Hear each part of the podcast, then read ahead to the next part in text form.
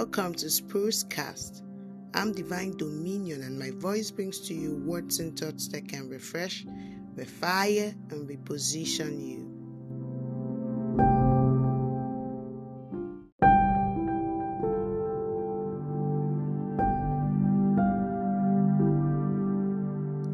I've had a number of experiences lately, and just yesterday I read a story. So today I thought to share my thoughts with you on that story I read. It's about courtesy. I'll be speaking to you today about courtesy.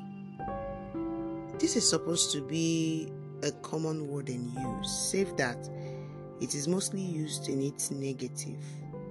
You can often hear people talk of lack of courtesy. Webster defines courtesy as elegance or politeness of manners. What this means is that politeness is another word for courtesy. Politeness, he says, is elegance of manner, evidence of good breeding, with ease and gratefulness, grabbing attention. A cautious person is a polite person. One is often said to either lack manners or be of good manners. It is more readily recognized and seen in action and spoken word than in just description. Courtesy is always the outcome of hard qualities of honor and respect for others. The question I like to ask you, and I like you to ask yourself right now, is how do I behave towards others? What are my actions like? How do I talk? Am I polite? Many a person today do not know the practice of best behaviors or even how to answer others politely. A lot of persons are so rash in speech and careless about how they talk and what they say or do, and how it comes off to other persons around them.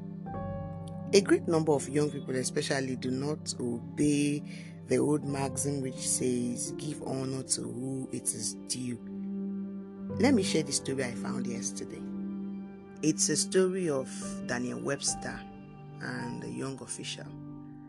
Daniel Webster was a one time Secretary of State in the United States of America who was noted for his polite bearing.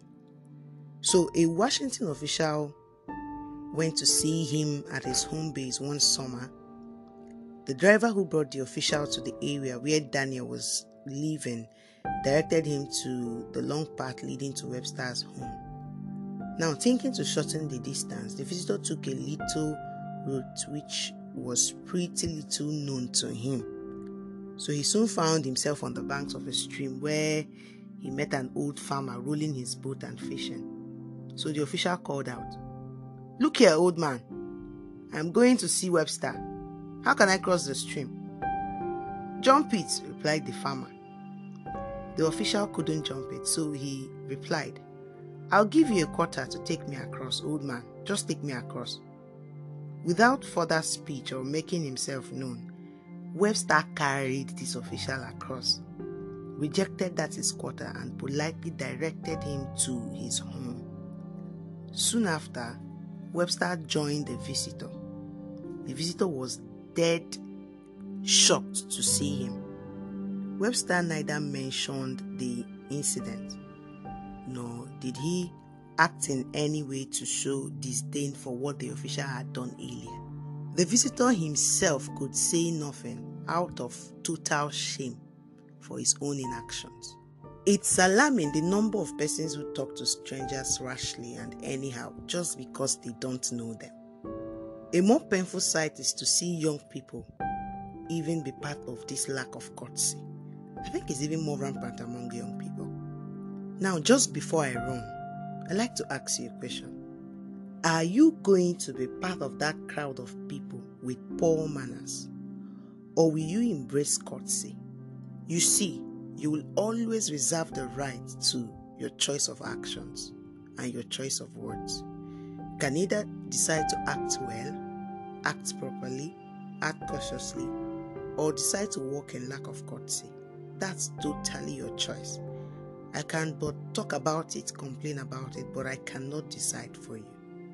I can only hope that you will give your manners the adequate attention it requires so that you won't be part of that crowd of poor mannered people, poor mannered adults, poor mannered young persons. Until I talk to you again, I'd like you to fix your manners. Be cautious. All the best.